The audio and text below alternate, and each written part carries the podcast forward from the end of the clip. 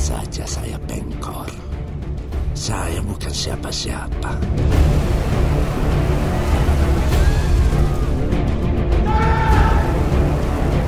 Itu yang saya suka dari kamu. Karena kamu tahu harus setia kepada siapa. Harapan bagi rakyat adalah candu. Dan candu itu bahaya.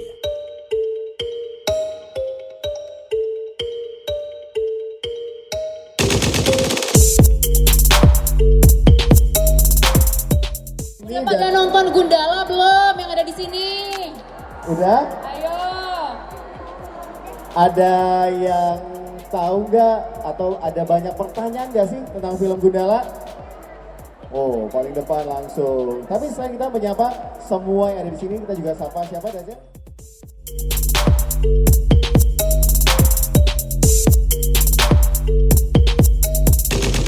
Sama saya Dazubila dan Reza Ramadansyah dengan membahas bedah film Gundala. Betul sekali, bedah film Gundala. Kita tahu Gundala adalah patriot pertama. Ini yang merupakan patriot pertama dalam jagat sinema Bumi Langit. Itu dia luar Boleh biasa. tepuk tangannya dong. Oke, tanpa berlama-lama kita akan langsung mengundang. Ini tentu yang ditunggu-tunggu adalah pemeran utama dalam Gundala, Sancaka Abimana Arya Satya.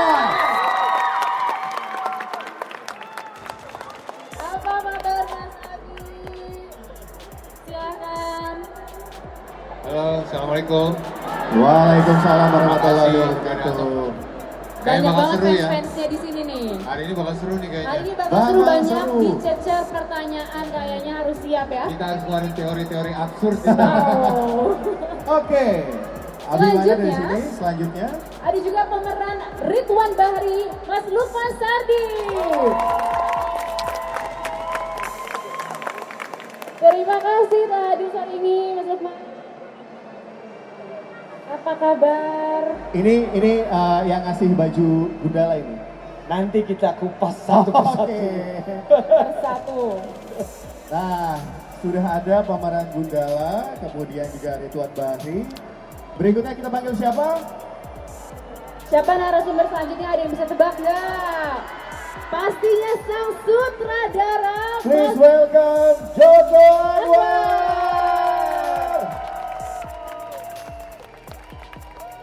Halo Mas Joko, ketemu lagi. Silakan duduk, silakan duduk. Silakan duduk dulu, anggap rumah sendiri. Udah makan? Sudah. Oke, karena udah siap berarti ya dicecer Oh, pertanyaan-pertanyaan sudah. dari teman-teman yang penasaran sama Gundala dan sabar. cerita di baliknya. Tapi sebelum kita mulai, Kangen banget. loh, loh, loh. Udah berapa puluh tahun kita ketemu ya?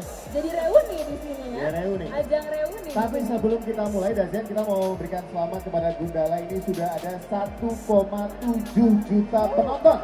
Luar biasa. Di minggu keberapa? Minggu ketiga ini ya Mas Joko? Minggu ketiga, ya. Minggu ketiga 1, juta. 1,7 1,7. juta penonton. Luar biasa. Itu udah untung banget pastinya ya. Udah balik modal dong ya. 1,7 juta loh. Luar biasa. Selamat ya Mas Joko. Terima kasih. Pasti ke depan ke depannya jagoan-jagoan jaga sinema bumi langit akan lebih top lagi pastinya.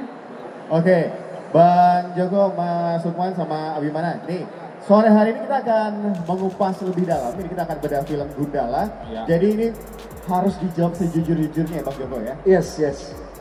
Gak sabar ketemu teman-teman untuk ngobrol. Emang selama ini kita nggak jujur ya? iya. Sama ini Kita cuma ya? belum cerita. Belum, cuma belum cerita. bukan nggak jujur. Soalnya gini mas, Nunggu waktunya. saya tuh udah nonton tiga kali. Udah nonton tiga kali dan banyak banget pertanyaan. By the way, Reza ini juga adalah salah satu pemain Gundala. Kalau misalnya nonton eh, setelah ada beras yang terkontaminasi ada Jangan dikasih tahu dulu dong, mungkin ditanya Oh, iya, iya. kalian Jadi- bisa nebak jadi nggak buat pertanyaan jadi apa Oh, di iya, iya. Gundala? Munculnya itu cuma lima detik, tapi alhamdulillah bisa bekerja sama dengan orang hebat ini. Nah, tapi ini menjadi pertanyaan kita yang pertama, Iya. Eh, Bang Joko, karena ketika itu ada kata-kata ini, ada yang eh, enggak nggak sih ada kata-kata eh, di mana pertanyaan? Oh, ya.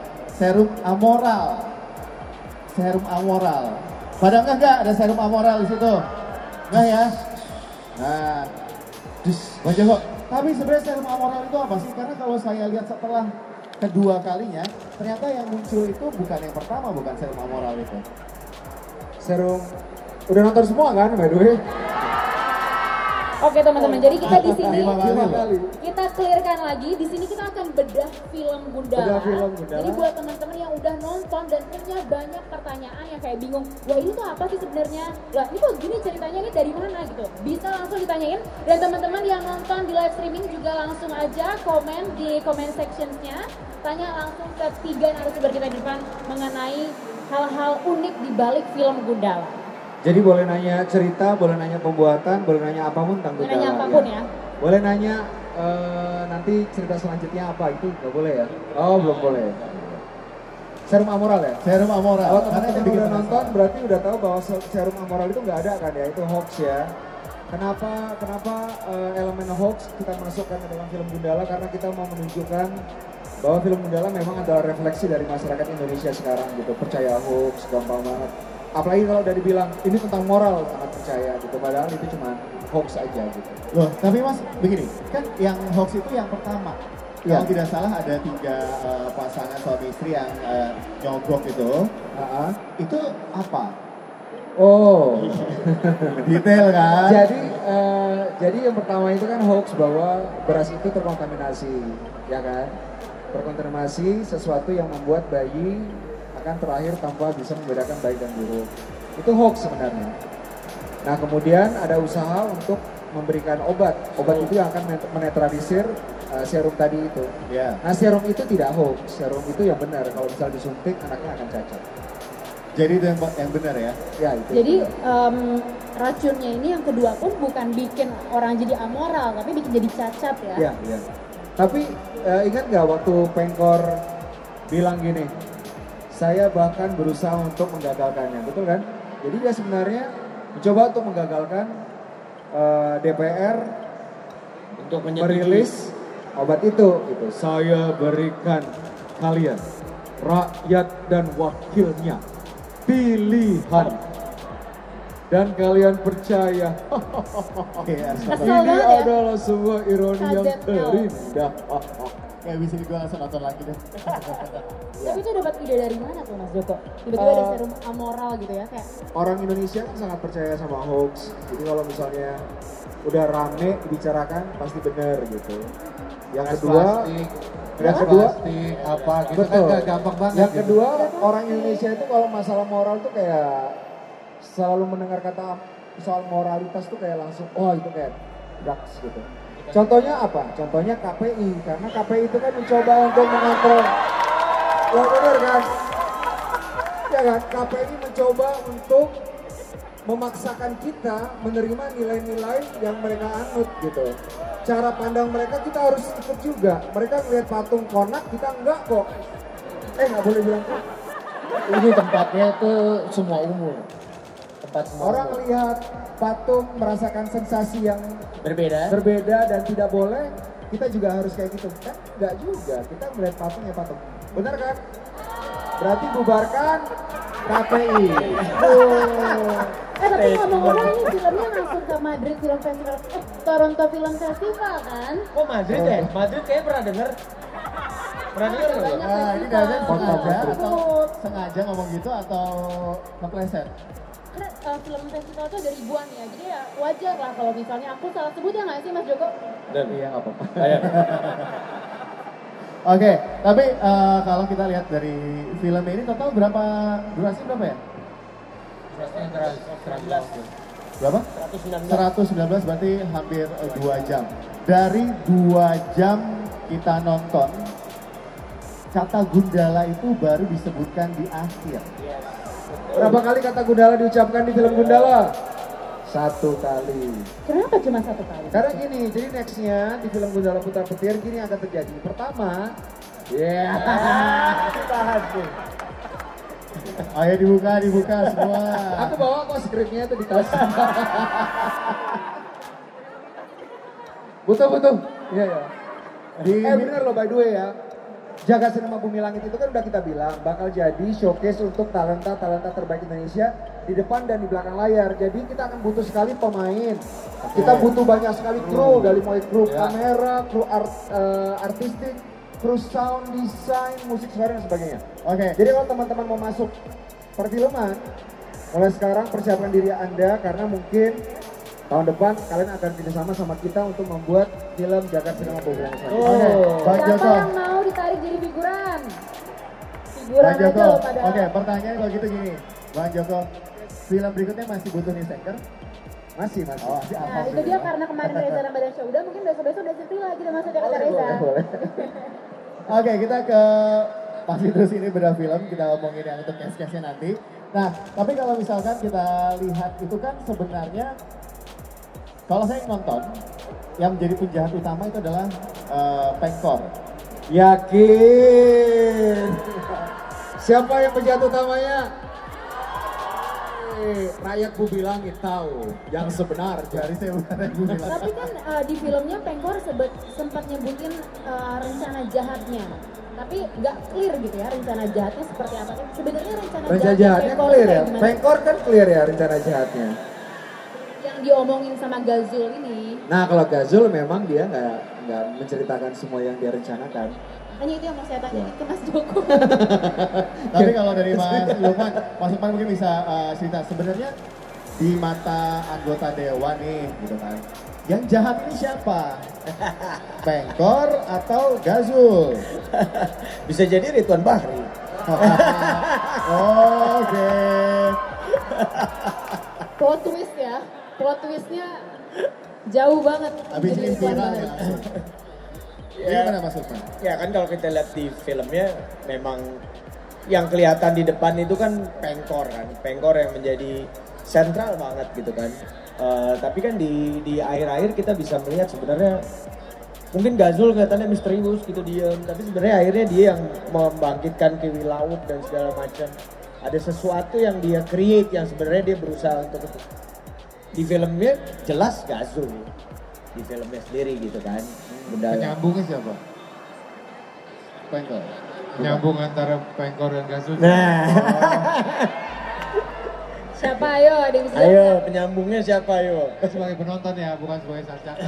Penyambungnya pasti ada penyambung dong, nggak mungkin ada Nggak mungkin, nggak mungkin nggak ada. Berarti penyambungnya adalah Ini udah, udah udah ada yang banyak bilang Hasbi juga nih, jadi jadi banyak pertanyaan kan. Oke, tapi kalau misalkan eh, di adegan di atap itu kan, buat saya Pengkor itu salah satu pemeran eh, penjahatnya. Iya. Nah, di bagian atap eh, itu sebenarnya Bang Joko itu saya nggak tahu ya, saya buat saya itu belum clear. Semuanya mati atau enggak sih? Siapa sih anak-anak anak-anak Ya bengkornya, anak semuanya Pengkor? segala. Oh, em, ada yang mati? Siapa yang mati? Mau Pak Agung mati atau mau Pak Agung hidup? Pada saya mau Pak Agung. Oke, kita hidupkan. Kita bikin kita bikin film tergantung tergantung rakyat bumi langit mau bilang apa kita masukin. Gampang Kan nggak dikasih lihat bener-beneran mati ya? Iya, nanti kita akan nanti kita akan bikin eh, satu website ada form yang bisa diisi rakyat bumi langit. Maunya apa kita Iya. bikin. Tapi yang bayar kalian. Enggak, tapi gini, kalau misalnya memang tidak mati gitu ya, kenapa harus ada satu anaknya Pengkor yang harus kabur? ya ada kabur. Gawat. Kalau ditanyain lagi semua.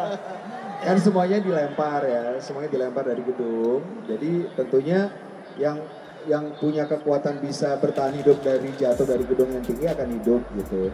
Kalau enggak ya meninggal. Obviously ada dua yang kena pecahan pedang kan. Hah? Yang kena pecahan pedang satu siapa?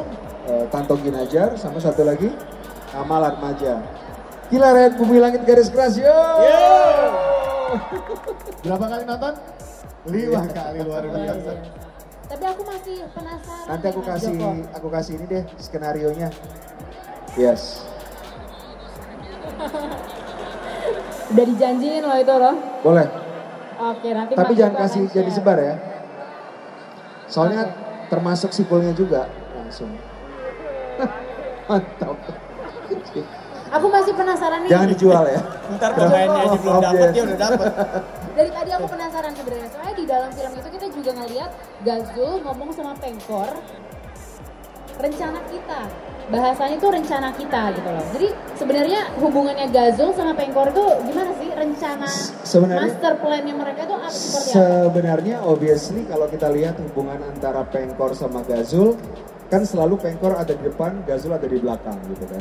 Dalam setiap uh, kemunculan Pengkor dan dari bahasanya terlihat bahwa Gazul itu uh, ada di bawah Pengkor. Jadi Pengkor merasa bahwa si Gazul itu adalah subordinate-nya atau anak buahnya atau tangan kanannya. Dan kita ngeliatnya juga gitu. Kita gitu. ngeliatnya gitu. Tapi Tapi Gazul ternyata itu- apakah Gazul sebenarnya tangan kanan dari Pengkor? Nah, karena dia punya rahasia sendiri. Karena pas Rahasianya apa? Ya salah satunya yang di ending itu. Oh, Kiwi. yang dia membangkitkan Dia sosok ingin membangkitkan Kiwi Lawuk. Kiwi Kenapa dia ingin membangkitkan Kiwi Lawuk? Kan udah dihapus tweetnya. kan udah dihapus tweetnya. Jangan di Ayo, kita akan jangan bacain dibongkar lagi. kita akan bacain pertanyaan dari Twitter juga loh di sini. Oke, tadi kan si uh, Bang Joko kan sempat nyebutnya di Itu cuma dua detik loh, cuma dua detik loh. Udah langsung dihapus. Tapi Susah kalau kalau kalau- maksudnya pendekatannya manusiawi itu setiap manusia pasti punya kepentingan masing-masing ya. Maksudnya Gazul pasti ada kepentingan masing-masing, si Pengkor Ya. juga. Maksudnya, Tapi saya pikir Gazul itu tadinya anaknya Pengkor loh. Enggak, kan sikap dia berbeda dari anak-anak yang lain. Ya mungkin anak pertamanya lah maksudnya kayak kan yang senior kelas. Kalau dari istri ke kan rencana kita, rencana kita. Jadi beda eh, tatanan eh, Pengkor ke anak-anaknya dengan dia ke Gazul beda. Oke, Bang Joko, ini kalau tadi kan sempat disebut uh, sosok Ki Wilauk. Nah, sebenarnya siapa itu sosok Ki Wilauk ini yang dibangkitkan? Kiwi Lau kalau misalnya kita lihat eh, komiknya, tentu teman-teman ada di sini udah familiar dengan Kiwi Lau dari komik ya. Tapi tentu saja untuk eh, jagat sinema Bumi Langit, setelah Sanciki masuk ke mobil itu dan memutuskan untuk keluar lagi, terjadi alternate universe kan. What if Sancaka tidak ikut dengan dua orang kaya yang mencurigakan itu? Banyak yang bilang ini, apa? Banyak yang bilang itu dua orang kaya mencurigakan banget sih, ya kan ngajak naik uh, Iya, betul, anak betul, yang betul, betul, anak betul. yang nggak dia kenal, masa gampang banget mencurigakan banget. Ya memang mencurigakan, makanya Sanjiki kabur. Kalau nggak mencurigakan ya Sanjiki naik dan dia bakal jadi insinyur dan dia bakal punya pacar, ya kan? Dia bakal punya pacar. Terus siapa nama pacarnya? Dan dia akan akan keluar karena patah hati diputuskan sama pacarnya. Ya kan? Tapi kan kita what if dia keluar dari si mobil? Jadi semuanya ada Korelasinya. ada ada perbedaan. Jadi kiwi lauk yang ada di komik juga secara esensi masih ada tapi yang ada di film itu berbeda. Kiwi lauk ini pertama kali akan muncul di RO Pasti mau ngomong buta hijau. Hah? Pasti mau ngomong buta hijau. Aku salah ngomong terus nih. Sebutin kan? aja dikit dong. Udah nggak usah direm, nggak usah direm terus ya Joko dikit, terus dikit. terus terus. Dari buta hijau kan? Dari zaman buta hijau. Jangan buta hijau. Nah, ini tuh ancient banget ceritanya. Jadi muncul di zaman Eh,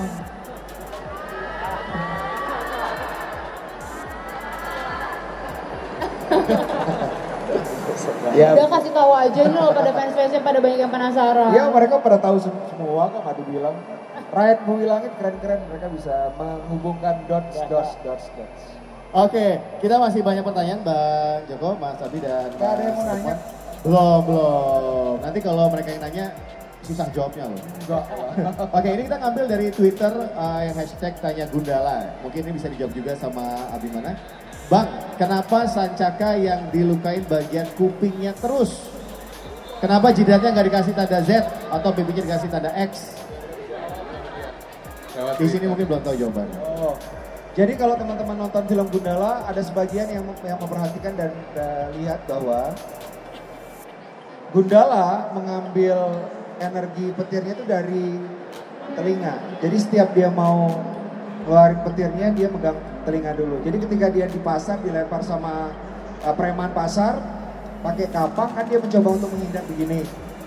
Secara tidak sengaja energinya keluar dari telinga ke tangan dan ketika dia begini keluarlah si petir itu. Terus malam-malam ketika dia menghajar para penjara dia juga lompat dan dia gini ya nempelin tangannya ke telinga dulu. Ini adalah satu satu apa ya satu kiasan yang kita coba infuse ke film Gundala untuk menandakan bahwa kita sebagai masyarakat Indonesia baik pemerintah, wakil rakyat maupun rakyat itu tidak pernah cukup menggunakan eh, telinga karena kita jarang mendengar. Kita kebanyakan berbicara, eh, pemerintah terlalu banyak berbicara, DPR terlalu banyak berbicara, rakyat terlalu banyak berbicara, tapi kita jarang mendengar. Karena kita jarang mendengar, terjadi kurang paham. Jadi kekurang pahaman kita terhadap orang-orang di sekitar kita, orang-orang yang memiliki nilai yang beda dari kita itu karena kita jarang mendengar. Makanya The Jakarta Times di film Gundala itu bukan penyambung telinga rakyat, tapi penyambung telinga rakyat. Jadi mereka yang mewakili rakyat untuk mendengar karena rakyat kurang mendengar itu tujuannya. Gitu teman-teman. Keren banget maknanya ternyata ya di balik itu semua. Mungkin kalau udah dikasih tahu gini baru pada nyadar. Tapi kan di film ada. Enggak, makna kalau kita tuh kurang Oh. banyak mendengarkan, terlalu banyak berbicara. Iya. Itu dia, kalau kita ingin didengarkan kita harus menjadi pendengar yang baik. Oke, ini masih lanjut dari Twitter eh, semuanya. Saya juga nggak tahu ya, udah dijawab yang mana karena ini list eh, pertanyaannya. Nah, kan di awal film itu ayahnya Sancaka itu dibunuh, Bung Joko ya. Nah sebenarnya itu apa ya? Oknum pelakunya itu apakah nanti akan muncul dan akan menjadi lawan dari Gundala? oknum pelakunya. Oh enggak, ayah Cancaka dibunuh itu sebenarnya refleksi dari masyarakat kita. Sering banget kan ya kalau misalnya ada orang mencoba untuk memperjuangkan kebenaran atau keadilan, something bad always happen gitu. Siapa pelakunya yang actual person yang membunuh sebenarnya is not is not an issue, bukan itu masalahnya, tapi siapa yang menyuruh gitu. Siapa yang menyuruh ya orang-orang yang memiliki kepentingan sebagaimana halnya dengan yang sering terjadi di Indonesia sekarang. Sang anak mungkin bisa ngasih jawaban. Sebetulnya memang nggak ada yang tahu tuh yang bunuh siapa. Yang nyuruh tahu siapa. Tapi ya persepsi juga. Tapi balik lagi datanya nggak ada. Kalau menurut buruh pasti yang bunuh dari sana. Iya. Tapi kalau menurut orang sini kita nggak pernah bunuh dia kok. Yang bunuh tuh sana. Kan itu memang tujuan yang mau disampaikan. Iya. Dibikin chaos. Nah sebetulnya kepala dari semua ini itu siapa? Nah itu muncul nggak di film berikutnya? Itu pertanyaannya. Enggak, oh, kalau kasus pembunuhan Bapak Sancaka itu Murni. adalah, eh, apa ya, satu contoh dari yang sesuatu sering terjadi di Indonesia aja sih. Ya. Oke. Refleksi aja Jadi itu. dia membunuh dengan pakai baju buruh juga kan. Apa yang bunuh yang suara keluar dari toa itu ya? Bukan? Ya, suara itu yang tidak yang tidak ada yang tidak ada mukanya itulah orang jahatnya. Itu suaranya siapa coba? Nah, siapa tahu Ridwan Bahri. Suara dia itu. Suara Joko itu. Oke, ini pertanyaan selanjutnya. Jadi kalau di film Gundala itu kan kalau kita lihat sepanjang film akan ada dua kostum yang berbeda. Dua ya? Ya, memang ada Dua. Ini pertanyaannya, bagaimana bisa kepikiran kostum Gundala seperti itu dijahit sendiri, tapi hasilnya keren banget. Terus terang saya lebih suka kostum pertama di film ketika jahit sendiri dan berbahan dari jaket tas dibandingkan yang terakhir. That's cool dari Ed Aditya Indraj. Kostum kedua itu keren banget karena fungsinya tentunya nggak bisa kita bilang sekarang tapi itu keren banget fungsinya sangat sangat sangat wow gitu. Cuman tentunya kita tidak pernah bisa menyenangkan semua orang kan. Iya. Ingat nggak waktu pertama kali Keluar kostum kostum Gundala kita pertontonkan, kita reveal orang-orang kok jelek banget gitu kan. Gila. Kok kayak jaket ojek? Kok warnanya warnanya merah, kok kayak ojek. jaket kok kayak jaket ojek, kok kayak jaket abang-abang yang memang jaket abang-abang. Ada yang bilang celananya kostumnya kok jelek banget, kayak kostum eh, petugas security yang kayak security. Security dia.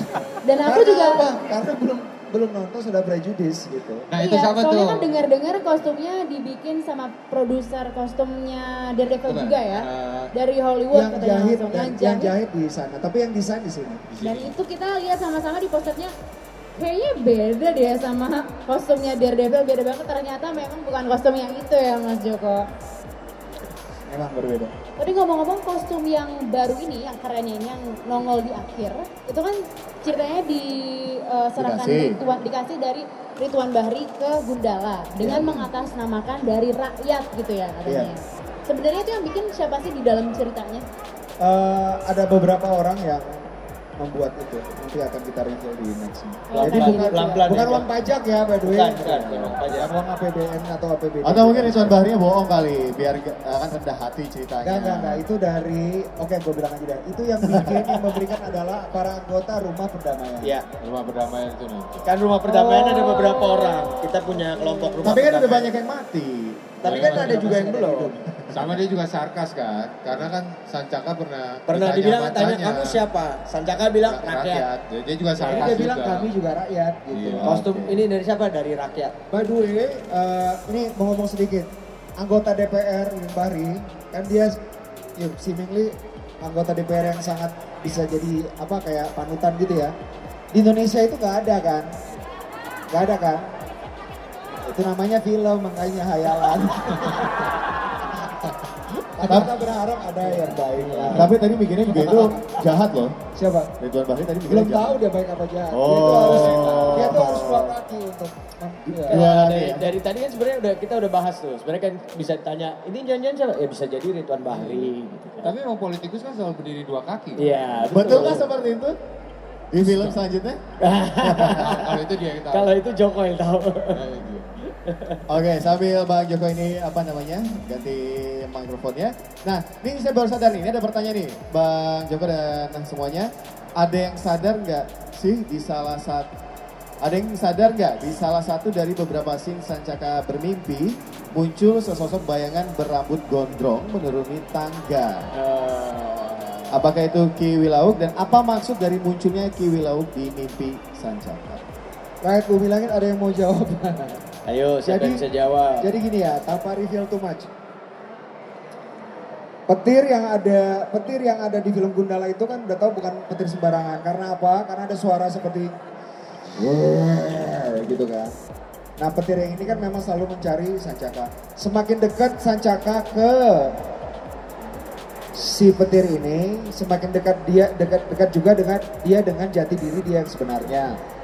Jati diri dia sebenarnya siapa? Yaitu yang yang tahu hanya Gazul. yang tahu hanya Gazul. Semakin dekat dengan dengan dia dengan jati diri yang sebenarnya, semakin dekat juga musuh-musuhnya. Musuhnya tentunya salah satunya adalah Kiwilawuk yang datang dalam bentuk premonisi. Premonition bahwa Kiwilawuk akan segera muncul. Oke, udah jelas. Ini udah tahu semua berarti? Udah, Wah, udah luar tahu. biasa. Dasen, silakan. Ya, jadi em, kalau kita lihat-lihat nih ya, Mas Joko, itu kan pertama-tama Gun, eh, si Sancaka ini punya kekuatan tiba-tiba disambar petir gitu ya. Itu sebenarnya dia mendapat kekuatan ketika dia pertama-tama disambar petir itu atau memang dari dulu memang sudah dia dia udah ada di dalam diri dia karena kan kalau di kalau kata Pak Agung ya di akhir sebenarnya kekuatan itu sudah ada di dalam diri kamu gitu. Jadi gini, eh, nanti ini nggak apa-apa diceritakan bahwa eh, di kelanjutan film Gundala nanti di Gundala Putra Petir juga akan di reveal siapa Pak Agung sebenarnya. Pak Pak Agung ini sebentar aku buka catatan. Ternyata Pak Agung adalah bapaknya Sancaka jangan-jangan. Enggak, enggak, enggak. Si Pak si Pak Agung Pak Agung ini gini deh. Si Pak Agung ini pernah mengalami suatu kejadian di mana dia akan mati. Tapi sebelum dia mati, dia membuat sebuah perjanjian. Perjanjiannya apa? Dia harus menemukan satu orang sosok pahlawan yang akan menolong banyak orang. Gak Sehingga- banyak, ini banyak banget nih. Sehingga dia pergi dari satu tempat ke tempat lain. Akhirnya, akhirnya dia menemukan Sancaka ketika Sancaka tidak punya pekerjaan dan dia angkat menjadi salah satu pekerja di eh, security di percetakan. Berarti dia sudah tahu dari awal. Pak Agung tahu akan muncul seorang pahlawan tapi dia harus mencari. Nah, berarti pertanyaannya adalah Dia membuat janji kepada seseorang yang siapa dia? siapa tak kenal dia.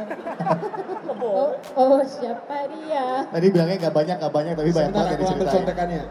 Terlalu banyak yang diceritain. Oke, Jadi by the way, jadi eh, Jakarta Cinema Bumi Langit ini kan kita sudah membangun karakter arc sama story arc. Jadi perkembangan karakter dan perkembangan cerita dari setiap eh, karakter dari satu film ke film lainnya itu akan terus-terusan. Jadi nanti di film Gundala Putra Petir perkembangan antara perkembangan Sancaka juga akan ada di film-film yang di antaranya gitu. Jadi nggak boleh nggak nonton karena akan terus-terusan. Anggap ini adalah sebuah film yang memang em, kayak nonton film seri aja. Nonton film seri. Kamu suka nonton film seri apa? Contohnya, Hah? Siapa? eh, contohnya film seri apa, teman-teman? Yang ter- itu yang terakhir. Apa aja lah, coba. Hah? Game of Thrones.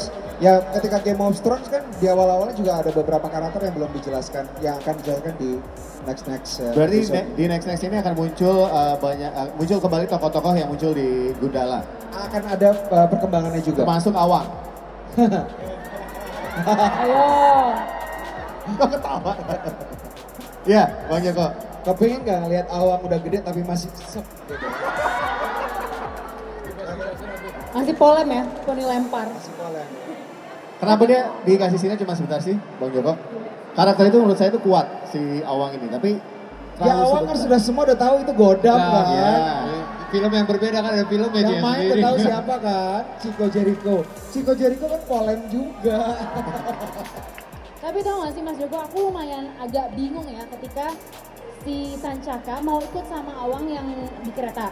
Itu kan mereka udah kejar-kejaran ya. Dan kayak em, Awangnya mau mengulurkan tangan, Sancaka juga Awang udah kayak lari-lari mau naik ke kereta, tapi nggak ketemu tangannya karena keretanya udah kecepatan.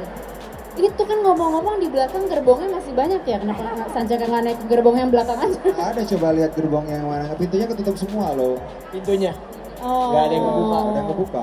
Jadi nggak bisa ada yang dibuat pegangan gitu Enggak. ya? Dan eh, syuting itu gini, ini unik banget karena ketika syuting adegan Sancaka ngejar Awang di kereta, tadinya Sanciki itu dikasih Sanciki. treadmill, dikasih treadmill. Jadi kita mau syuting keretanya itu nggak jalan, kita nggak jalan, tapi dia pakai treadmill sehingga dia bisa kayak seperti lari. Tapi ketika kita kasih treadmill, Sanciki bilang gini Musaki, Om Joko kayaknya ini nggak nggak nggak natural deh, nggak realistis. Gimana kalau aku lari Dia aja beneran? lari. No, aku bilang gitu kan, capek banget pasti. Enggak Om Joko, kalau aku capek aku akan bilang capek. Enggak, jangan, jangan, jangan, nanti kamu capek. Dia langsung gini, kan kita mau bikin yang terbaik. Aku langsung, oh iya deh. Itu si Muzaki. Akhirnya dia memang ngejar eh, kereta beneran. Tapi yang kita lakukan adalah kita bikin jalanannya bagus. Karena itu kan seharusnya jalannya Batu-batu, batu-batu. Jadi kita bikin jalan yang bagus buat Sanciki lari. Karena apa? Karena dia mau itu terlihat sangat natural dan organik. Dan itu beneran keretanya jalan. Kereta itu kita take selama 8 kali. Kereta itu bolak-balik. Jalan sekali. Gak bagus. Dua kali. Gak bagus. Balik lagi. Tiga kali. Satu uh, take. Kereta jalan sampai balik lagi. Itu satu jam. Ini 8 kali. 8 kali. Dan berhasil di take ke 8. Ya, take ke 8 baru. Luar Oh, biasa. saya Jadi. 8 jam Sanciki ya. nggak ada di sini ya? 8 ada. jam ya berarti Bang Joko. totalitas. Kenapa nih ya? Ini kenapa nih? Ini agak bikin gemes. Kenapa harus eh, lewatin jalan yang itu mulu sih? Yang horor itu. Yang horor kereta itu. Kan sebenarnya banyak jalan lain gitu. Kalau misalnya teman-teman lihat di ujung sebelah kiri itu ada bangunan dan itu kelihatan uh, jelas bahwa itu adalah gedung rusunnya si Sancaka. Oh. Jadi ada yang nanya kenapa tiba-tiba pas Ridwan Bahri mau diserang ada Sancaka ya karena itu dekat rumahnya. Nah berarti begini, berarti ketika ada satu kejahatan, Sancaka itu, eh, Gundala itu berarti sebenarnya taunya karena apa?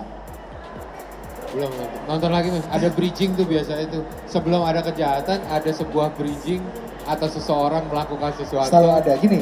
Atau di Jadi TV ya. Biasanya tuh ada TV di belakangnya gitu kan.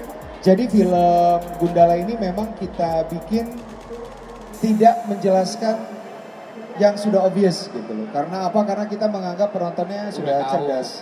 Penonton Indonesia sudah cerdas. Karena kalau misalnya kita terus-terus membuat film dengan terlalu dijelaskan, oh ada yang gini misalnya, ada yang nanya dari mana para preman tahu bahwa si Sancaka kerja di percetakan. Itu Terus hari ini, itu Bang. kita langsung mau syuting lagi eh, kemarin ya. Kita syuting lagi adegannya gitu. Si eh, premannya nanya salah satu eh, tetangga Sancaka. Bang bang, abang tahu nggak itu yang tinggal di situ kerjanya di mana bang? Oh di sana di Itu kan percetakan situ. Gitu. Itu yang kayak gitu kayak gitu nggak kita bikin di film Gundala karena kita merasa bahwa penonton kita sudah cerdas. Mungkin selain kita ada juga di sini yang pengen nanya ke Mas Joko, Mas Lukman atau Mas Abi. Silakan. Oke. Yang lima kali nih kayaknya. Yang lima Berdiri. kali. Namanya siapa? Silakan pertanyaan. Nama aku Devina. Sebenarnya ini kemarin waktu meet and greet minggu lalu sempat nanya juga, tapi banyak pertanyaan yang masih nggak terjawab. Lima kali nonton pun banyak banget pertanyaan yang nggak terjawab. Sebenarnya sempat nanya masalah Hasbi itu sih ke Mas Danang. Siapa dia sebenarnya? Tapi ketika dijawab sama Mas Danang tuh masih doji banget, nggak dijawab sama sekali. Jadi apakah Hasbi itu punya peran yang lebih besar? Satu, banyak ya mas? Banyak ya? Banyak-banyak. banyak banget. Nah, terus kemarin sempat waktu aku tanya masalah gimana tiap karakter di develop, Mas Abi belum jawab nih. Ya, Mas Abi belum jawab gimana karakter tiap karakter itu di develop. Oh, Nah, Mas Abi cuma bilang eh, sama 4 bulan. Nah, berhubungan dengan itu kan aku sempat nonton di juga beberapa kali. Mas Abi bilang latihan itu sampai 4 bulan ya. Nah, yang dari produksi ya? dua bulan sebelumnya juga. Dan aku mau tanya nih kan kalau badan berubah itu bisa mempengaruhi kondisi pikiran juga ya. Kira-kira apakah latihan fisik itu membantu Mas Abi juga ketika mendalami karakternya Sancaka itu? Apalagi ketika aku lihat di film tuh kurus banget kan, bener-bener like how does that make you feel dan gimana itu mempengaruhi? Kemudian skor filmnya bakalan dirilis full nggak sih? Karena itu super bagus, bagus banget. Dan menurut aku yang di Spotify yang cuma satu track itu kurang, sangat kurang. Ingin semuanya. Kemudian masih banyak satu lagi ya. Eh, gimana sih rasionalisasinya Sancaka ketika dia memutuskan untuk tinggal di Jakarta dan jadi eh, vigilante instead of dia mencari ibunya. Karena itu aku tertarik banget sama karakternya Sancaka dan aku berusaha banget untuk ngertiin setiap karakternya sih, tapi terutama Sancaka. Dan Katanya satu lagi udah. Gak apa-apa benar. Bonus. Gak apa-apa pertanyaan Bonus. bagus-bagus. Bagus. Kan aku baca juga nih komik Gundala Takdir. Sekanan apa sih komik itu? Karena aku banyak banget detail yang agak beda dan emang ditambah-tambah. Apalagi Kamal Atmaja tuh super powerful banget di komik dan Kanigara itu tadi. Nah itu sekanan apa? Apalagi ada lambang-lambang di belakang komiknya tuh apakah nanti akan diintegrasikan ke dalam filmnya ke depannya? Thank you. Oke, cukup Eh, banyak. terima kasih. Banyak Eh, ya, sekali nanya langsung jebret. Pak Wiki, Pak Wiki, aku mau mengundang Pak Wiki dong nih. Pak Wiki, ini banyak yang minta eh, musik score Gundala dirilis. Kita rilis boleh nggak? Kita rilis. Tuh langsung ditanya sama produsernya boleh katanya. Nah, terus pertanyaan selanjutnya. Terus tentang perkembangan karakter. Pengembangan karakter dalam film Gundala, semua karakter, baik itu yang major atau yang minor, aku kasih karakter history yang berisi. Pertama, mereka lahir kapan dan di mana. Keluarga seperti apa ketika mereka lahir dan dibesarkan. Sekolah mereka apa? SD-nya di mana, SMP di mana, SMA seperti apa, dan beberapa milestone dalam hidup mereka. Dan eh, karakter history ini kemudian akan kita kembangkan bersama ketika workshop. Kenapa lama banget? Karena kita workshopnya satu persatu. Jadi ketika kita persiapan film Gundala atau film-film aku yang lain itu tidak baca skenario. Setiap hari kita baca skenario enggak. Karena apa? Kalau misalnya dialog diulang-ulang akan basi kan. Diulang-ulang Robotik, setiap hari jadinya. basi. Jadi yang, yang kita lakukan setiap hari ketika kita workshop adalah kita mengembangkan karakter. Misalnya Ridwan Bahri, karakter historinya sudah ada, profil sudah ada, dan apa yang terjadi milestone dulu sudah ada. Kita ketemu untuk ngomongin sesuatu yang tidak ada dalam skenario, yang tidak ada dalam karakter history. Namanya kita mengembangkan bareng. Jadi ketika Ridwan Bahri dan Sancaka masuk ke set ketika syuting, mereka sudah bukan Lukman Sardi atau Abimana lagi. Mereka adalah karakter yang mereka perankan. Dari mulai gerakan, kata-kata, dan apa pun yang mereka gerak, mereka keluarkan ketika set, itu adalah hasil dari pengembangan karakter ketika kita workshop sebelum syuting gitu. Mungkin bisa diceritakan gimana pengalaman kita waktu waktu Iya. workshop? Menarik, jadi menarik banget. Waktu workshop pertama kali sama Joko juga, ya tentunya Joko memberikan uh, insight dulu waktu awal ketemu. Ada karakter Ridwan Bahri seperti ini, ini, ini. Lalu dia masuk ke sisi yang lebih details. Jadi Joko ngasih ke aku tadi yang Joko bilang, tanggal lahir, bintang, eh, hidupnya lahir dari mana, orang tua seperti apa, dia mengalami posisi yang seperti apa, di politik masuknya kapan, mulainya dari mana, itu semua ada. Detail banget. Sampai musik yang dia suka seperti apa, ada. Ini buat buat kita sebagai aktor jadi tambahan yang luar biasa, amunisi buat kita untuk mengolah karakter itu sendiri. Reading nggak baca skrip, jadi waktu itu kebetulan aku sempet reading bareng Pengkor, eh, Brong Palare, ada Aki, Em, ya kita bertiga ya kalau nggak salah sempet sama Zidni. Jadi ada beberapa anggota DPR yang dijadiin satu sama Joko, tapi dari tipe yang berbeda-beda. Kita nggak ngebahas skrip, Joko ngasih situasi, situasi yang terjadi nih Ridwan Bari nih, ini apa yang terjadi pada saat situasi ini di antara mereka.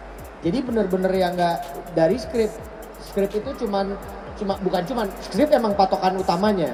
Tapi pada saat kita mau mengolah karakter tersebut, kalau kita cuman baca skrip jadi kayak hafalan, jadi kayak oh nanti gua akan set up seperti ini, set up seperti itu. Sedangkan eh, yang menarik adalah pada saat kita masuk ke situasi syuting, kita udah nggak ngomongin lagi tentang skrip. Kita udah nggak lihat lagi skrip, tapi exactly peristiwa itu yang terjadi peristiwa itu yang dihadiri oleh Ridwan Bahri, oleh Pengkor, oleh yang lain-lain hadir di situ dengan situasi yang seperti itu. Contohnya waktu eh, pertama kali ketemu Pengkor, Dirga Utama dan segala macam. Itu kan situasi yang terjadi antar karakter tersebut kan. Kira-kira kira- kayak gitu sih. Jadi menarik banget. Jadi buat kita tuh a- amunisinya banyak banget pada saat kita syuting gitu. Ya sama sih kira-kira. Eh, untungnya skenario nya bisa dianalisa yang ini. Dia Menuliskannya dengan baik. Jadi bisa dianalisa. Biasanya kalau skenario tidak dituliskan dengan baik susah menganalisanya. Maksudnya lo ngomong apa nih? Enggak, gue cuma ngomong dia skenario nya ditulis Oh dengan iya, baik. iya betul. Gue nggak bilang orang lain nggak bisa Iya, skenario baik ya. Gua- Makanya gue tanya maksudnya ngomong apa. bisa dianalisa dengan baik. Jadi dengan mudahnya ya ikutin aja yang ada skenario, jalanin aja apa yang dialami, di, dialami, dirasakan, dibiasakan, tidak ditolak.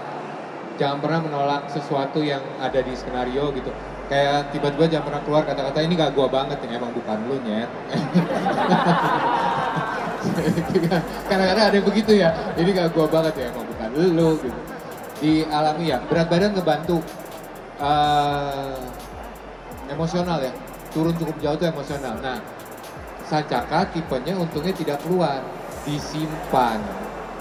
Disimpan dirasakan ya itu ngebantu karena ngurang kalori eh, air itu twisted sih agak-agak mengganggu kepala sih secara emosi sih. Ya Lu turun berapa kilo ngomong-ngomong Mas Abi? turunnya sih nggak banyak sebetulnya kalau dari weight ya. Karena kan eh, fatnya dibuang muscle-nya dinaikin tapi muscle tuh malah lebih berat daripada fat sebetulnya jadi untungnya Joko juga orang yang bisa pura-pura baik depan saya Iya Mas, Mas Joko nemenin diet nggak ngomong-ngomong?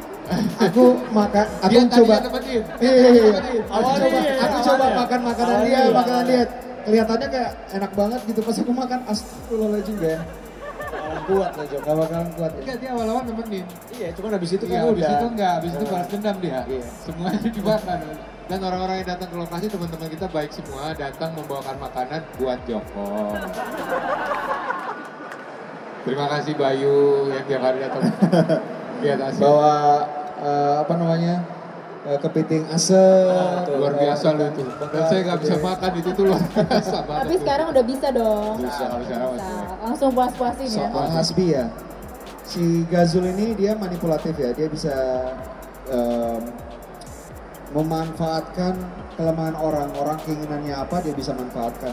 Termasuk si Ganda Hamdan kan. Dan tidak tidak tidak menutup kemungkinan dia menggunakan hal yang sama ke orang lain. Itu aja yang aku bisa bilang. Eh, apa tadi pertanyaannya yang lainnya? Next. Komik, komik. komik. Komik. Hah? Apa? Oh, em, gini, komik itu eh, dibuat Tunggu tunggu, yang Hasbi tadi udah puas jawabannya? Udah lah, bos. Iya. Oke.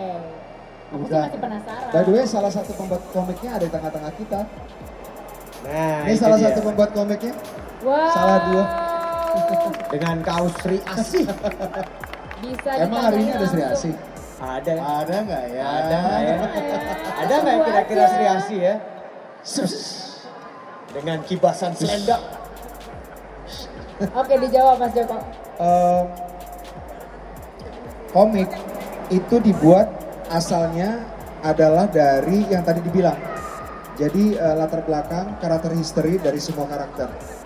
Itu yang dibuat teman-teman untuk bikin komik. Tapi dalam pengembangannya itu aku serahkan ke mereka. Jadi mereka mau nambahin apa, aku eh, silakan.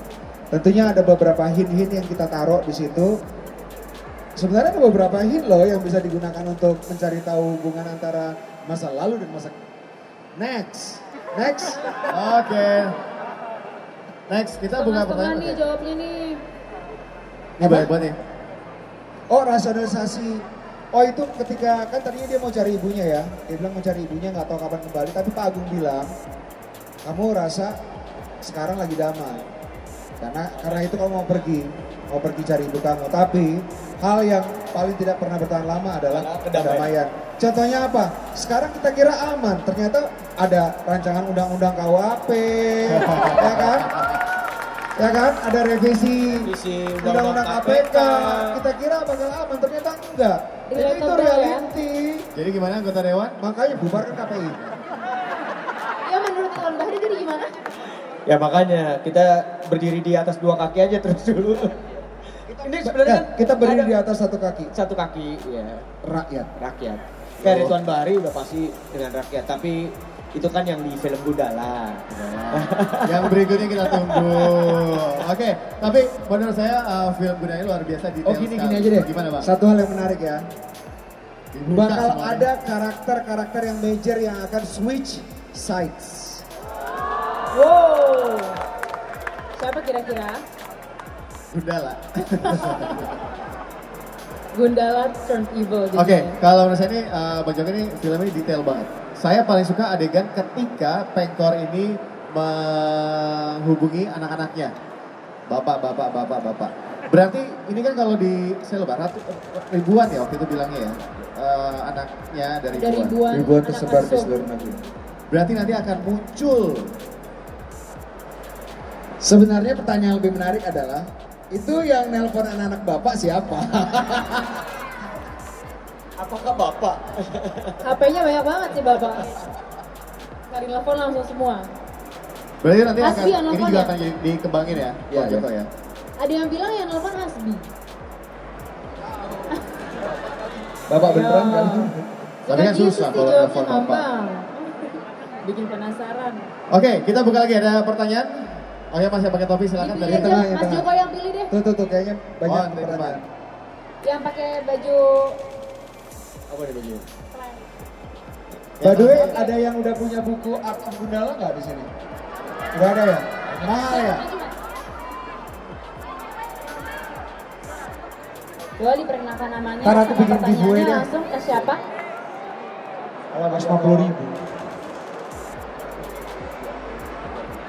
Silakan. Ya, nama saya Sani Budi. Saya ada beberapa pertanyaan juga sebenarnya. Yang pertama, tadi kan kita lihat di belakang ada uh, stillnya Kiwi Lawok baru keluar dari uh, museum. Ya, Itu kan ada tulisan Jawa. ya. Itu kalau boleh kasih tahu artinya apa. Terus uh, kedua adalah itu kan yang digunakan bahasanya kan bukan Jawa Komodo, tapi Ya. Jawa Jawa Pertengahan. Yes. Jawa Kawi. Uh, susah nggak uh, risetnya dan pengalaman Terus ketiga adalah ada apa dengan Joko dan Tenggara? Oke. Sani Budi ini memang nakal. Gitu. Jadi kan hampir beberapa film Bang Joko kan ada, ada Tenggara kan. Dan di sini juga dijelasin kalau Tenggara tempat tambah dan lain-lain. Ada apa? Tenggara di universe bumi langit. Ya. Itu aja sih. Bang. By the way teman-teman, Sani Budi ini adalah salah satu orang yang paling sering mengulik eh, Gundala dan Jagat Cinema Bumi Langit. Terima kasih. Sangat membantu. Bahkan dia pernah membuat cerita eh, yang dia pitch untuk Aquanus. Udah baca kan nanti cek ya Sani Budi Aquanus seperti apa. Aquanus kita keren loh ceritanya. Wah, nggak sabar. Hah? Bu Susi? Ya ampun. Untung Kasihan Bu Sisi. Tapi untung nggak ada spasinya ya Mas Joko. Hah? Itu nggak ada spasinya. ya? Iya. Em, pertama, em, tulisan di dinding tempat Kilau keluar itu sebenarnya sudah dibilang sama si Gazul, yaitu em, musuh umat manusia yang paling berbahaya. Menurut si Gazul, musuh umat manusia yang berbahaya paling berbahaya itu adalah kebenaran yang disembunyikan. Apakah itu benar apa tidak, itu adalah persepsi dari Gazul. Tapi in a way aku setuju dengan Gazul. Karena apa? Indonesia ini banyak sekali kebenaran yang disembunyikan yang menjadi beban kita dari generasi ke generasi. Banyak sekali milestone kejadian yang gak jelas kebenarannya dan kebenarannya itu dibuat oleh orang-orang yang memang eh, punya kekuasaan untuk menciptakan kebenaran gitu. Jadi itu inti- intinya. Tapi literally tulisannya itu artinya kebenaran yang disembunyikan. Bahasa yang digunakan eh, sebagai dialog antara Kiwi Lawuk dan Gazul memang bukan bahasa Jawa sekarang, tapi. Jawa eh, pertengah abad pertengahan karena memang asalnya si Kiwi Lawuk adalah dari situ. Susah apa enggak risetnya? Susah banget. Kita meminta bantuan dari beberapa profesor eh, bahasa dari beberapa universitas dan akhirnya kita cek and recheck ke beberapa ahli. Jadi ada satu satu orang penerjemah bahasanya itu nggak kita pakai plek ketiplek tapi kita verifikasi ke beberapa ahli bahasa lain. Dan akhirnya seperti yang kamu baca, eh, kamu dengar di film Gundala. Karena kita mau semua yang ada di film Gundala itu otentik dan bisa dipertanggungjawabkan. Terus apalagi satu lagi ada? Tenggara itu di mana maksudnya? Ada Tenggara- apa dengan Tenggara? Tenggara Tenggara akan muncul di Patriot. Kasih hint dikit gitu Mas Joko. Hah? Dikit Jawa. lah. Dia kan pertanyaannya Tenggara. bukan Tenggara dan film. Ada apa? Ada apa Ada lu? hubungan apa dengan Tenggara? Lu, lu dan secara pribadi dengan Tenggara. Ada apa? Eh, Waktu itu gue di, di salah satu yang bekas kantor itu gue lihat tulisannya. Jadi gue tahu. Ya bekas kantor lu itu. Iya. Itu persepsi gue. Kalau lu nggak tahu. Iya, eh, Tenggara itu ada adalah sebuah tempat yang sering aku ucapin di film ya. Nanti akan jadi tempat yang juga akan pro, eh, prominent di Jakarta Cinema Bumi Langit. Em, tempatnya bukan di mana pun yang ada di dalam peta. Jadi peta Indonesia itu berbeda sedikit dengan peta Jakarta Cinema Bumi Langit. Perbedaannya di adanya tempat bernama Tenggara itu tempat di mana Awang mau pergi. Dan tempat di mana ibunya Sancaka pergi ya. Akhirnya, akhirnya. Akhirnya. Jadi ibunya pergi pertama kali bukan ke Tenggara. Oke. Oke, udah puas? Udah puas? Puas ya? Semuanya udah puas? Dari pertanyaan saya aku jadi ada pertanyaan nih. Kenapa ibunya Sancaka pergi ke Tenggara nggak ngajak Sancaka? Lah, ibunya pergi ke Tenggara setelah Sancaka hilang. Tapi Setelah kan dia Sancaka udah kembali lagi. Nah, Iya. merpati itu kan dari Tenggara ya? Gak gitu, jadi gini. Oke, kalau ada masih Jadi pertanyaan nanti ibunya kan pergi, ibunya kan pergi keluar kota. Janji kan cuma sehari, ternyata nggak pulang-pulang beberapa hari, ya kan? Akhirnya Sancaka pergi dari rumah itu. Ibunya pulang setelah beberapa hari menemukan kok nggak ada Sancaka di rumah itu. Akhirnya dia pergi ke panti-panti asuhan segala macam nggak nemuin Sancaka. Ya dia balik lagi ke, ke balik lagi ke rumah itu dong, sedih sedih sedih sedih. Akhirnya beberapa saat setelah itu dia pergi ke Tenggara. Karena Tenggara itu tempat yang paling aman, paling nyaman, bisa menyembuhkan sakit hati dan kekecewaan. Gitu. Oke, berarti udah cukup puas ini jawaban. Saya yakin akan banyak pertanyaan dari teman-teman semua yang ada di sini ke Bang Joko, Mas Lukman. eh, apa-apa lagi dong ada yang mau bertanya lagi? Tapi sebelum ada, oh ntar dulu, sebelum ada pertanyaan dari penonton di sini, akan ada pertanyaan dari Bang Joko. Ini berhadiah, kuis. Silakan pertanyaan apa? Disediakan. Oh ada hadiahnya. Ada hadiahnya, Ada Mas hadiah. Berapa? pertanyaan ke Ada penonton. beberapa ntar kita cek. Tapi sebelumnya kita pengennya biar lebih smart, boleh berdiri dulu semuanya. Oke. Jadi nanti ngasih pertanyaan sambil berdiri, Bang Joko. Biar semangat, biar kita bisa sama-sama eh, bisa ngeliat nih sampai belakang. Siapa aja yang nanya? Oke, hadiahnya sudah siap. Oke. Ini pertanyaan langsung dari Bang Joko ya. Ya, pertanyaan pertama. Joko diberi kesempatan buat ngasih lima pertanyaan. Oh lima, oke. Ini udah disiapin hadiahnya ya. Pertanyaan pertama. Apa nama eh, apa nama obat yang ada di botol yang didistribusikan untuk rakyat untuk disuntikan ke perempuan-perempuan hamil? Yes. Oke. Silakan Bang Joko pilih yang mana? Silakan maju mbak. Ya, Mbak.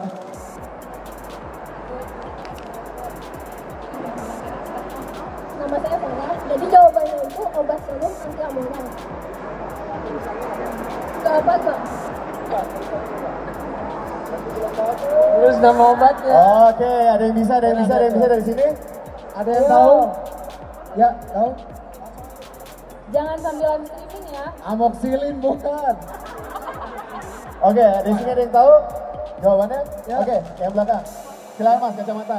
Gini deh, yang tahu hadiahnya bukan yang ini dikasih apa tuh? Aku kasih buku Art of Gundala. Oke, silakan Mas, itu yang pakai kacamata. Bang Joko. Ya, yang pakai jaket. Silakan. Ya. Ini benar ya? Tadi Iya, diganti ya? hadiahnya ya dari aku satu. Nama tulisan di botolnya. Belum tahu kan? Ya tahu. Siapa yang tahu? Dia of Gundala. 450 ribu loh lumayan. Katanya udah lima kali nonton.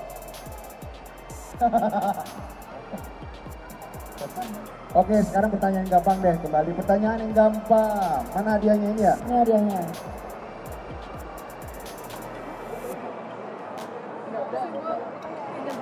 Pertanyaan yang gampang aja nih, banyak orang nanya. Eh, kenapa, eh, apa yang membuat kaca yang mengurung kiwi laut bisa pecah? Coba kau pilih, pilih satu, pilih Coba. satu. Harusnya tahu nih. Mas Abi pilih. Pilih satu. Ini obvious banget. Ini obvious banget. ini. Ini hadiahnya ya? Ini hadiahnya? Wih, keren banget. Jaket bumi langit. Ayo. Udi, Udi. Itu sampai dua kali tuh Kenapa? disebutin dua kali tuh dialog disebutin. Jadi waktu yang sebelum saja nggak bisa berpikir yang di pabrik itu kan dibilang eh, benda yang berfrekuensi suara itu sangat hebat kalau benda yang berfrekuensi sama dengan suara itu bisa memecahkan kaca segala macam. Nah di situ dia keluar. Dan sebenarnya dibilang juga sama Mas Joko di Twitter kalau kaca itu bukan kaca biasa. Satu, karena itu kaca turun temurun punyanya Gazo. Dua, karena itu udah dijampe-jampe. Makanya bisa ngancurin cuma bunda. Betul? Iya, nonton lima kali. Keren. Apa? Masih ada hadiahnya? Fans Joko silakan. Hardcore banget kayaknya ya. Terima kasih benar. Eh, gini, Kita eh, masih ada empat ayo, hadiah empat lagi. Apa eh, sebutkan kalimat pertama yang disebutkan ibu-ibu di atas bis yang membaca sajak Ada yang tahu? yang merupakan di Twitter aku ada yang juga merupakan judul asli film orang kaya baru yang dibintangi Lukman Sardi ya. Hujan terik panas deras.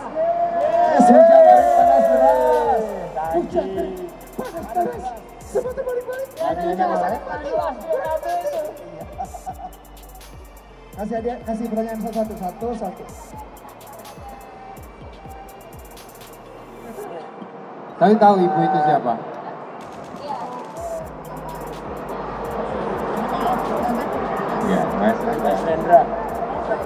Hujan terik Oh. panas deras.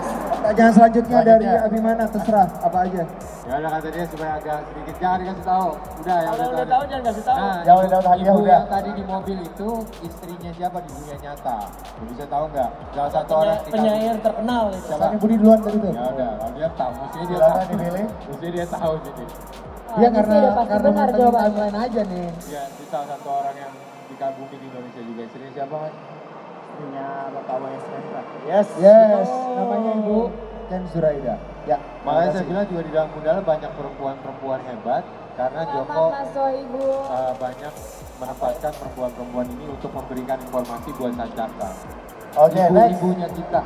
Pertanyaannya? Gimana? Ini diskusi dulu nih. Biar gak terlalu mudah gitu. Kalau pertanyaan susah, hadiahnya harus lebih oke lagi dong. Oke. Oke, ada pertanyaan dari Ini sebenarnya obvious banget sih, harusnya bisa disebut walaupun kelihatannya juga nggak terlalu banyak. Ridwan Bari kan punya keluarga. Nah itu dia dikaruniai berapa anak. anak. Tuh, tuh, tuh yang pakai jaket duluan. Ya, pakai jaket ya, mana? Ya, Yang iya, iya, iya. Berapa orang, Pak? Langsung. Dua, yes. Jadi ikut program KB semua ya, anaknya dua. Si itu kan juga kan? Selamat ya. Satu lagi ya, yang agak sulit, yang tadi aja yang sulit tadi katanya. Oke, masih sisa satu lagi ya. Satu lagi pertanyaan terakhir. Dibikin agak susah Mas Joko. Biar yang jawab dikit yang bisa. Siapa yang selalu berdiri atau duduk di belakang Ridwan Bahri? Yes, Hasbi kasih. Di mana-mana ya, dan di restoran udah ada ya. Selamat. Selamat. Oke, boleh tepuk tangan buat kita semua. Apa, apa nama obat di botol yang didistribusikan? Ayo tuh, masih ada. Teriak aja, bener nggak? Hah? Gak Farma nama pabriknya, bu- tapi nama obatnya bukan. Oke, ada yang bisa? Ayo. Kayaknya harus Coba. lagi nih. Hah? Bukan. Ini ada Ada nih, bisa jawab? Di zoom, di zoom, di zoom, di zoom, di zoom. Ada. Nggak bisa di zoom. Oke, Itu. selesai ya. Ibu-ibu hamil tadi. Atau mau diubah pertanyaannya untuk hadiah ultimate gift-nya? Nanti aja, ada sini kita. Oke, Ya, boleh tepuk tangan lagi kalau mau duduk. teman-teman yang jawab benar. Jangan duduk dulu, jangan duduk dulu. Ini masih ada kejutan lagi. Tapi saya, Bang Joko, Mas Iman, Mas Abi, untuk sesi ini kita harus selesai dulu. Oh, selesai. Oh, ya. Mungkin ada dari Bang Joko, silakan ada kata-kata penutup kata terakhir atau, atau ada terakhir. apa ya namanya uh, aku cuma mau ngucapin terima kasih buat teman-teman yang udah mendukung Gundala dari mulai pertama kali proyek ini. Terima kasih. Diumumkan sampai hari ini eh, uh, proyek Gundala ini sejak diumumkan sudah uh, menghasilkan banyak sekali karya-karya inspiratif. Kita sudah punya hampir 4.000 fan art untuk Gundala. Tepuk kita, tangan 4000 kita sudah punya hampir 300 lagu tribut untuk Gundala. Terima kasih buat teman-teman yang selalu mendukung Gundala. Uh, mohon maaf kalau ada kekurangan tentunya. Uh, Gundala memang kita maksudkan untuk menjadi standar paling bawah dari film superhero uh, film superhero. Film jagoan.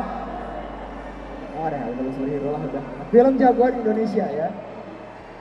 Semoga film-film setelah ini akan lebih baik lagi dan tentunya terus nonton film-film yang ada di Jakarta Cinema Bumi Langit.